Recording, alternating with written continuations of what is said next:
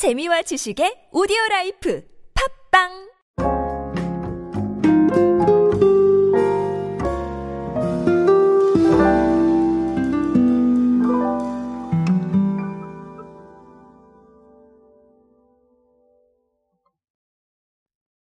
여러분께서는 어, 최근의 마케팅 환경이나 아니면 최근의 브랜딩 환경을 어떻게 바라보고 계신지 모르겠습니다.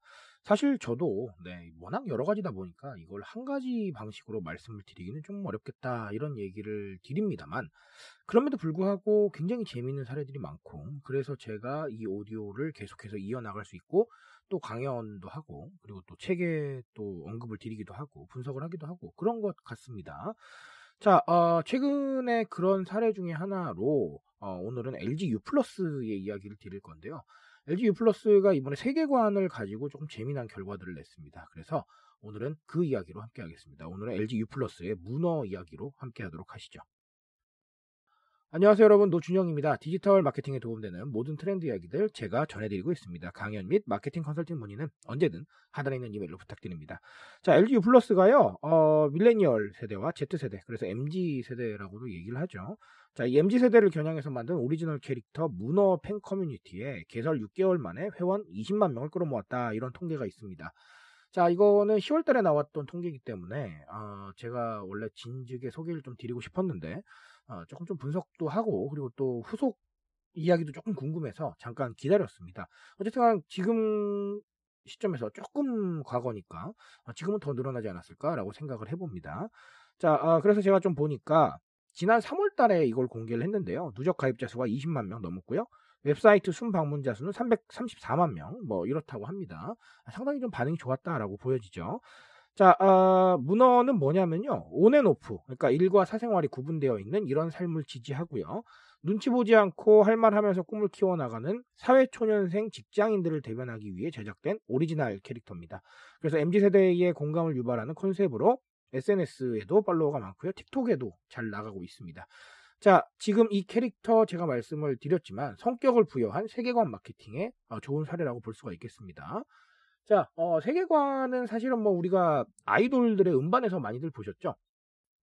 뭔가 컨셉트를 정해서 어, 스토리텔링도 만들고 그리고 또 앨범 커버나 뭐 무대 의상이나 이런 것들 그리고 심지어 안무에 이르기까지 자 이렇게 세계관을 부여하는 것들 많이 보셨는데 또 반면에 또 세계관 없는 부분들도 사실은 많은 지지를 받았어요. 그동안에 계속 세계관이 있다 보니까 오히려 그게 아닌 게 더 튀어 보이는 자 이런 상황들도 왔습니다.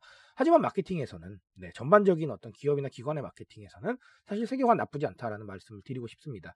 제가 뭐 누누이 말씀을 드리지만 우리 뭐 피식 대학 같은 채널들에 보면 이 부캐를 가지고 여러 가지 컨텐츠를 만드는데요. 자 이분들도 세계관이 아주 뚜렷하시죠. 이 세계관이라는 건 어, 그 캐릭터에 완전히 몰입을 하는 스토리 라인이 필요하고요. 그리고 또 하나하나 정말 세심하게 건드려야 됩니다. 이 세계관에서 받아들일 수 없는 이야기들이 점점 많아지기 시작하면 대중들이 공감을 할 수가 없거든요. 자, 그렇기 때문에 상당히 세심하고 상당히 촘촘한 이야기거리가 필요하다. 그리고 그런 마케팅 방식을 신경을 쓰셔야겠다라는 얘기를 드리는 겁니다. 사실 여러 가지 강점이 있겠지만 어, 무조건 세계관을 하시라라고 얘기는 물론 드리지 않겠습니다. 하지만 이렇게 했을 때 대중들이 새로운 경험을 하는데 굉장히 좀 최적화가 될 수가 있습니다. 결국은 우리는 우리가 보여줄 수 있는 컨텐츠나 우리가 보여줄 수 있는 현재 시점에서 이야기들은 한계가 있을 수밖에 없어요. 근데 세계관은 공감하시겠지만 사실 무궁무진한 거거든요. 우리가 어떻게 기획하느냐에 따라서 굉장히 새로운 이야기들이 나올 수도 있기 때문에 자 결국은 새로운 경험을 만들어내는데 아주 좋은 수단이겠다라고 보여집니다. 자 그래서 세계관에 대한 걸 신경을 쓰셔야 될 것 같고요. 자, 그리고 꼭 그게 아니더라도 이 세계관 자체가 몰입감이 좋다는 게 상당히 좋습니다. 이게 무슨 얘기냐면요. 우리가 사실은 마케팅이라는 음, 어떤 이런 홍보 목적을 가지고 접근하는 것들은 몰입감이 좋을 수가 없어요. 왜냐하면 다 알고 있거든요. 우리가 무언가를 팔아야 되고, 우리가 무언가를 알려야 되고, 자, 이런 것들을 다 알고 있단 말입니다. 그런데 어떻게 몰입감이 좋아지겠어요?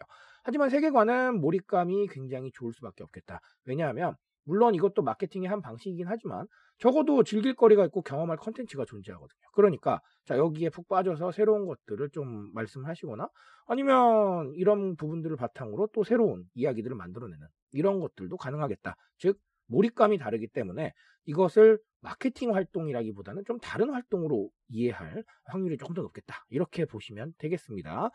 자, 아, 제가 아까도 말씀을 드렸지만 그래서 우리 지금 다 세계관 해야 돼요. 이렇게 말씀을 드리는 게 아닙니다. 다만 이런 것들이 하나의 센스가 될 수 있으니까 어, 트렌드 측면에서 한번 바라보셨으면 좋겠어서 오늘 소개를 해드렸습니다.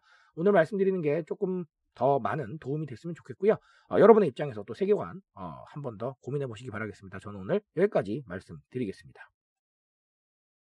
트렌드에 대한 이야기 제가 책임지고 있습니다. 그 책임감에서 열심히 뛰고 있으니까요. 공감해 주신다면 언제나 뜨거운 지식으로 보답드리겠습니다. 오늘도 인싸 되세요, 여러분. 감사합니다.